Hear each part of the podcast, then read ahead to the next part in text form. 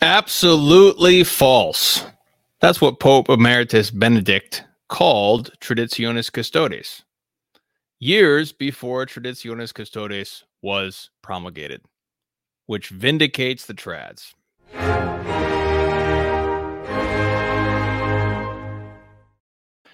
Brethren in Christ, Laudetur Jesus Christus in Secula. This is Timothy Flanders the Meaning of Catholic. Jesus is King. Happy Ember Friday in the Octave of Pentecost. Welcome to Pope Benedict Vindicates the Trads. This is a conversation among trads, for trads, about Pope Benedict, Joseph Ratzinger, and his life and work, and how his life and work vindicates the traditional movement as is understood in our time. So, today's topic, we're going to be getting, getting into the liturgy. This is where Pope Benedict really shines for the trads. This is where his work really, really vindicates their decades long struggle of being vind- uh, vilified, calumniated, told they were schismatic and disobedient. This is where Pope Benedict really comes in and goes to bat for the trads. And this is where we, I think, we really, really need to focus as trads because we're in an era of Traditionis Custodes, where uh, Mass of the Ages has come out. We'll talk about that as well. So we'll be talking today about the liturgy, and I don't know how long this will take, but this is we already took. This is what is this number eleven, I think. Um, I think this is part 11 of this series. Um, and we have, we, I designed, I thought of this series, we should just be focusing on the liturgy in this whole series. And so we've already spent 11 time, 11 parts on this um, before we even got to the subject. So I don't know how long this part will take, but we're currently on part 11 of this whole series. Um, but the, uh, so we'll just continue every Friday, God willing. Um, so, uh, before we go on, I want to encourage everyone to be, uh, become a member of the Guild. This whole channel is a collaborative effort between myself and other members of the apostolate. Uh, both those you see there, you see their face, but also many others who are members, you don't see their face because they're working behind the scenes in many different ways. And um, so, this whole collaborative effort of the apostolate is made possible through the Guild. The Guild supports each other and they become members of an online guild, which helps to support uh, all of the business arrangements of the apostolate so that we can do our job to create this content for you and we can make it free for you and uh, free for anybody um, without ads on YouTube. I hate ads. I hate advertisements. I hate mind control. We don't have any ads on YouTube. So please support the guild, patreon.com slash meaning of Catholic If you become a member of the guild, you get free books, you get a guild community, the online uh, community. You also get guild only content. We just had our first badge of honor, which where which is where we had our first guild video removed by YouTube. It was pretty funny because it was a, it was an unlisted video, so you know nobody can see it except for guild members. It was an unlisted video and it was removed by YouTube within 24 hours. Or no, it was 20 it was like 48 hours, I think. Give like 48 hours.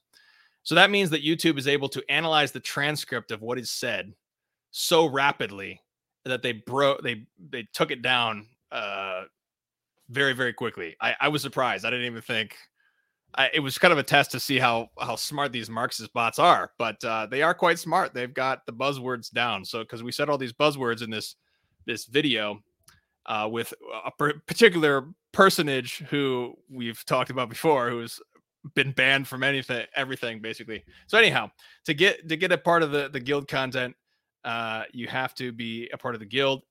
As always, if you can't afford it, the point of the guild is to support people economically. So if you can't afford it, just contact me. We'll still get you a part of the guild if you can't afford it. So meaningofcatholic.com slash contact. I've already got uh, a number of different um, comments here. Um, let's see. Second episode. Yeah. Uh, well, yeah. Eh, welcome everybody. Um, thanks. Thanks for coming in, tuning in. Uh, so we're just gonna break down a few a few of the main texts. Uh, just we're gonna quote a few of those today, and then next week we'll continue. We'll just continue all these different aspects, and we'll be talking about Mass of the Ages episode two because at Mass, Mass of the Ages episode two really lays out the basic, the basic uh, text or the basic uh, case of the traditional movement of why our, our us and our forefathers have striven so mightily to preserve the old rite, the ancient Roman rite, and a, at a time of the new rite, the new Roman rite. So um, today we'll, t- we'll I'm going to share two quotes from Pope Benedict, Joseph Ratzinger, and it's going to begin to unpack where Ratzinger is coming from here, which will help to vindicate the trads and get into our topic and everything. Um, Jacob says, "Who is Pope Benedict?" Uh, Benedict. Is that, is that what I uh, did I spelled it? Did I spell it wrong on, on the title? Uh, I'm not really sure. I'm talking about Joseph Ratzinger. Um, so first, first comment is coming from Joseph Ratzinger's uh, 50. So 50 years after he was ordained, he wrote a, a book called Milestones. And I understand this work as a, a, a tribute, a, an act of gratitude to God for his ordination. Um, and uh, so just it's just a, some memoirs recalling all of all of his life and um, it, people who know po- Joseph Ratzinger personally, people like Cardinal Sarah, um, testify to the fact that Ratzinger is a very prayerful man, but in uh, testament to his virtue, he is extremely modest about his spiritual life. And so he does not talk about his spiritual life. I, am not sure if there is really any sort of autobiographical type spiritual, like like Saint Augustine's Confessions type of thing, like that. Um, so this is when you read this, we might get a false impression from Ratzinger to think that he's just sort of boasting about his life. But if we read if we read him sympathetically, which I think it's it's fair, trads if trads want this is I always say that if, if trads want Archbishop Lefebvre to be exonerated, or if they want you know their heroes to be exonerated, they have to extend the same courtesy to people like Joseph Ratzinger or people like Karol Wojtyła, who, in my opinion, are very little understood, especially Wojtyła. Um, but Ratzinger, so at night, this is night, this is published in um, in Italian in 1997. I think the original language is German, but um, what I'm saying is that he his spiritual life is so private and and he's modest about it. He doesn't share about his spiritual life. Um, but we know from those who know him personally that he is a very prayerful man. And so when he when he talks about his life, he's just talking about these different aspects of his life, and he's not trying to delve deeply into his spiritual life. So let's get into the the um, what is said here now. if we go to take this text and we go to page um, 146, which is where he talks about his period at Regensburg. So this is a very important point here, um, which this goes up until the year 1977. So Regensburg was when uh, Ratzinger was appointed the let's see 60 1967 so this is right after vatican ii um, joseph ratzinger is professor of theology at, at regensburg and th- so this is 1967 and 1977 and here's what he says about the Novus Ordo Missae and the whole liturgical uh, revolution that was happening. This is page 146. At the beginning of my years in Regensburg, there was the publication of the Missal of Paul VI, the Novus Ordo, which was accompanied by the almost total prohibition after a transitional phase of only a year and a half of using the missal we had until then. I welcomed the fact that now we had a binding liturgical text after a period of experimentation that had often deformed the liturgy. So he's lamenting the fact that what was happening, we'll talk about this in the future. What was happening from 1964 to 1969 was a, a massive iconoclastic chaos that no, uh, I mean, Paul VI himself lamented this chaos. It, it was a terrible, terrible thing.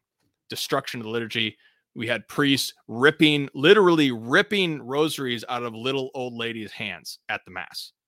This is, and this is, and priests were saying this publicly, saying we have to go rip the rosaries out of these people's hands. It's it's quite insane the the way the faithful were treated during this period. So he's welcoming the fact that okay, now we've got a standardized liturgical text that be after this deforming of the liturgy.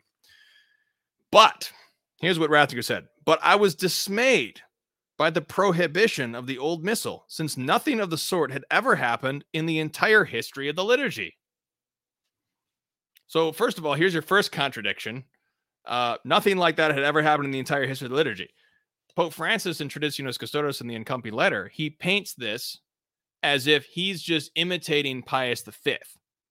Pius V, who forbade liturgies that were new, brand new liturgies in the history of the church.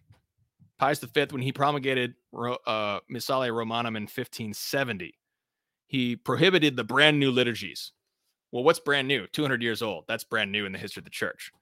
And he preserved all of the ancient liturgies. Well, that's the exact opposite of what Pope Francis has done. He's prohibited the most ancient Roman rite and he has imposed the most the brand new, not even 200 years old. It's it's it's even and even if we consider the changes uh, under John Paul II and the revocations of some of Paul VI's decrees, it, it's it's like brand brand new. It's like brand spanking new. It's like a hot off the presses. He imposed it again and and uh, prohibited the ancient uh, Roman missal. Now this is listen to what he says here though. This is skipping over uh, the next page. The prohibition of the missal that was now decreed, says Ratzinger, a missal that had known continuous growth over the centuries, starting with the sacramentaries of the ancient church, introduced a breach into the history of the liturgy whose consequences could only be tragic. Now, I want to notice here it introduced a breach into the history of the liturgy. Now, I'm not sure what the German original said, but in English, the term breach and the term rupture are synonyms. So when you're introducing a breach and he's constantly talking about the eh, he just he he has another adjective in that same sentence. The other adjective is continuous. So we have a can we have a we have a grammatically we have setting up of two different um, distinctions here or uh, antonyms here. One is the continu- uh, continuity or continuous with the breach. And so he he's already talking in 1997 about continuity on the one hand and rupture on the other. And he sees that the whole development of the the old rite, the, the Roman rite, is a continuous. There's a continuity there. And we'll see when we look at uh, Cardinal Sarah's comments. And Cardinal Sarah is the really the greatest exponent of Ratzinger's thought. He's even the, he was even made the official exponent of Ratzinger's thought by Pope Benedict. So if we want to understand Pope Benedict and his liturgical thought, we have to go to Cardinal Sarah. So we'll get to that in later. But Sarah says this exact same thing. The whole continuity of the liturgical tradition is so critical for its authenticity, for its authority, for its uh, its life in the, the the place of the life in the church. And so um, this is what helps us understand what Pope Benedict says in Last Testament. So here's the next text we'll read from. Uh, this is Benedict XVI, Last Testament, in his own words. So this is published after he abdicated. Um, this is in um, German is in 2016. So three years after his resignation. Here is where he explicitly contradicts the reasoning of Traditionis Custodes. Now, recall that Pope Francis says in Traditionis Custodes that um, he he says that the whole reason for Summorum Pontificum. So remember, Summorum Pontificum 2007. That's when Pope Benedict uh, reverses this whole breach, and we'll get into that more. But Pope Benedict says, and he interprets. So this is really the this is the his own Pope Benedict's own words interpreting Summorum Pontificum. Now, what Traditionis Custodes said is that the whole reason we did that was just because of the SSPX. It had nothing to do with there's a problem with the liturgy or anything like that. It was all about the SSPX. These are just some rigid trads and they're just fuddy duddies and they just can't get along with the program and they're mean so we're just going to give them our Latin Mass and try to help them play nice with the other Catholics. That's what Traditionis Custodes says. Okay. When you read through it, it it's, it's, it interprets that Summorum Pontificum was all about the SSPX. So listen to what Pope Benedict says in 2016. So here's here we have five years before Traditionis Custodes. Now listen to what Pope Benedict says and see how this directly contradicts the reasoning based on what we first read and what he actually thought about it from the very beginning from back in 1969. Here's what Seewald Seewald says this. Now, the reauthorization of the Tridentine Mass, Summorum Pontificum, this endeavor was somewhat timid. Was that because of the resistors within the church itself? And here's what Pope Benedict says I have always said, and even still today, that it was important that something which was previously most sacred thing in the church to a people should not suddenly be completely forbidden. I think in Mass of the Ages, it quotes uh, Feast of Faith, where it says that the prohibition of the old missal um, something like it, it called in the whole being of the church into question. So he elaborates on this exact same point. He says this a society that considers now to be forbidden what it once perceived as the central core, that cannot be. The inner identity it has with the other must remain visible. So for me, it was not about tactical matters and God knows what, but about the inward reconciliation of the church with itself. So it's not about anything except for the inward reconciliation of the church with itself. It makes complete sense if you're a, we published an article at 1 Peter 5. It was the um the sociological as the sociological analysis of the liturgical reform. And it, it pointed out how like if you're a sociologist or you're a historian or you're a basic academic with a rational brain, you can see Ratzinger's reasoning here. How how can how can any religious group whatsoever abolish the most central thing and replace it with something else and not call into question its entire existence? It's very simple. It's a very simple reason. Now, but check this out. Seewald gets more to the point of Traditionis Custodes. Here's what Seewald says. The reauthorization of the Tridentine Mass is often interpreted primarily as a concession to the Society of Pius X. That's exactly what Pope Francis would do five years later.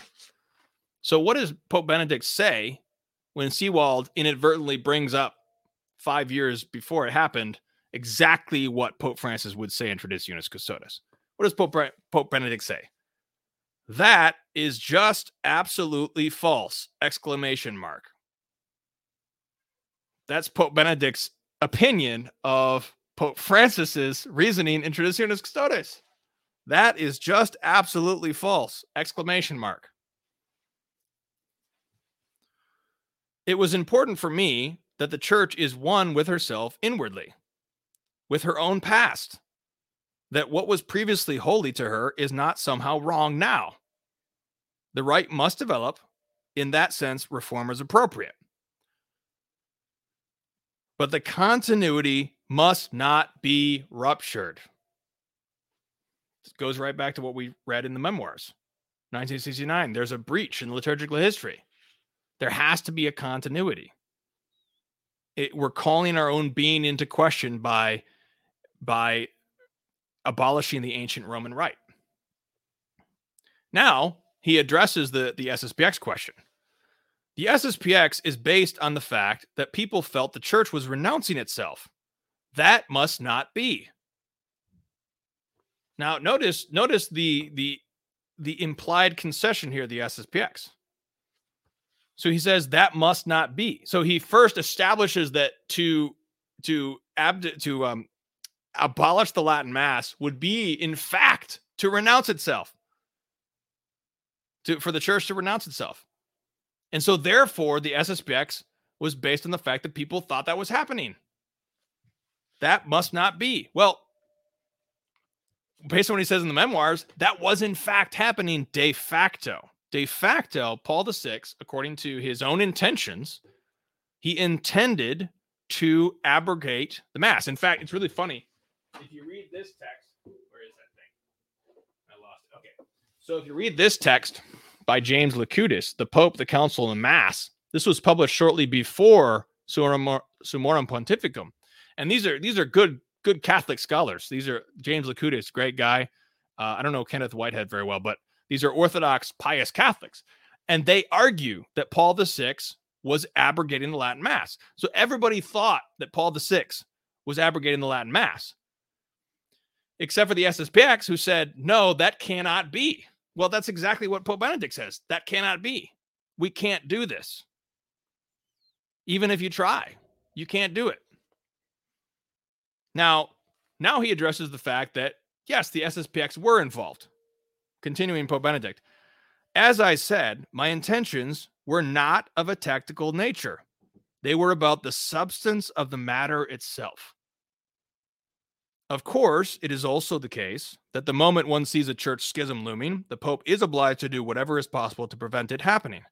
This also includes the attempt to lead these people back into unity with the church if possible. End quote. So we can see what Ratzinger is saying here in, as, as Pope Emeritus Benedict. He's saying, My intentions were not of a tactical nature. They're not about the SSPX. It's about the very substance of the, the church's very own essence. Now, of course, it deals with the SSPX too. So that's a secondary issue. So, yes, Summorum Pontificum was about SSPX, but that is a secondary tangential issue. What he says here clearly shows that even if the SSPX did not exist, Pope Benedict would have done what he did in Summorum Pontificum. Why? Because in 1969, when he had these thoughts, the SSPX didn't even exist yet. So the SSPX did not even exist at the time that he thought that there was a liturgical rupture. All of these things vindicate the trad's opposition to Traditionis Custodes because the reasoning of Traditionis Custodes, as we said, is a is the fallacious claim that Summorum Pontificum is all about the SSPX. It, it is a fallacious claim. It's historically false. It, it is simply historically false. And so, if the Pope makes a decree based on a falsehood that he's been misinformed by Andrea Grillo and various other Italian uh, neo modernist heretics and whatnot who hate the Latin Mass, if he's been misled and misinformed or whatever, then we have the duty to say, Holy Father, you've been misinformed. And so this is the trad movement now. We're trying to inform the Holy Father and others who support this whole measure. You have been misinformed about Pope Benedict. And so that's the purpose of this show. But this helps to vindicate the trads because Pope Benedict, as we said in the very beginning, he is an adverse witness for the trads. He's not a trad per se. Uh, he doesn't hate the trads, but he's the most one of the most mainstream uh, conciliar and post conciliar voices. So that's the reason for that. Um, let me see a few comments. Prohibition of TLM automatically incur the wrath of St. Peter and St. Paul. Now, Peter, I'm not sure if you're referring to quo primum here. But if you are, this is an argument that we need to we need to nuance this a little bit because the um the wrath of Saint Peter and Paul and other such uh, in sort of strong language is used by the popes to warn against uh, dis- impious dissent against their decrees. And so that does not preclude a pope in the future from reversing certain decrees even if they are. So, for example, Clement 14th's decree suppressing the classical Jesuits said that this will be a law forever. But two popes later, Pius, Pius VII reversed that. He has he says similar. Uh, Pius V says similar things in his document promulgating the Roman Breviary. He says, if anyone shall change this law, he will be incur the wrath, etc., etc. But Pius X completely abrogated that and and impose in a brand new breviary. And this is something that trads often point to as an as an inorganic rupture in the breviary by Pius X. So those are some aspects to that. I don't know. I don't know if you're referring to that or not. Andrea says, "I'm afraid Ratzinger defends the TLM for aesthetic reasons, and he misses the point in the overall destruction of all Catholic theology, pastoral customs, and sacraments after 1969." The implementation of Bugnini's Novus Ordo was only an instrument of a much larger plan of destruction. Um, that is not my reading of Ratzinger. I don't really, I do not think that his critique of the suppression or the critique of the Novus Ordo was on aesthetic grounds. I, I think it is actually much deeper. Um, I, I, think it is really in accordance with the traditional position that there is a problem with the reform itself. That's why he promoted the reform of the reform and the new liturgical movement, which is which is about the Novus Ordo. It's about the fact that there is a issue with the Novus Ordo, apart from the fact that Latin Mass is suppressed. Um, so we'll get into that more in, in future shows on this. Um, Ratzinger loved the Latin Mass for anti-materialist reasons, not aesthetics. Um, yeah, I would tend to agree with that view. Um, do you know about the prophecies of Saint Pope Malachy? Uh, not much. I, I Catholic prophecies are are something that I, I I'm not very well versed in, unfortunately. Um, but uh, I so I, I, can't really comment much. But I, I basically know about the Fatima, Fatima prophecies, um, but I don't know much about all the various prophecies that are out there. Um, so I'm sorry I can't comment on that. But that's all we have on the show today. So thanks so much for watching. Let's offer up an Ave. I, I want to pray especially for for Pope Francis. There was just a, an announcement that he um, had to cancel a trip, and so we know that his his health is is frail. Uh, there are um, quasi uh, serious rumors that he does have serious cancer. Um, this may or may not be the case, but it is from more qualified sources. I've heard that. So let's pray an Ave for for Pope Francis. We pray for our Holy Father that he may, uh, if he is seriously ill and, and towards death, that he may have a good death, strengthened by the sacraments of the church. Um, and it, it, if not, we we pray that he may recover and that he may uh, be delivered from his enemies, as the traditional prayer goes. In nomine Patris et Filii Spiritus Sancti. Amen.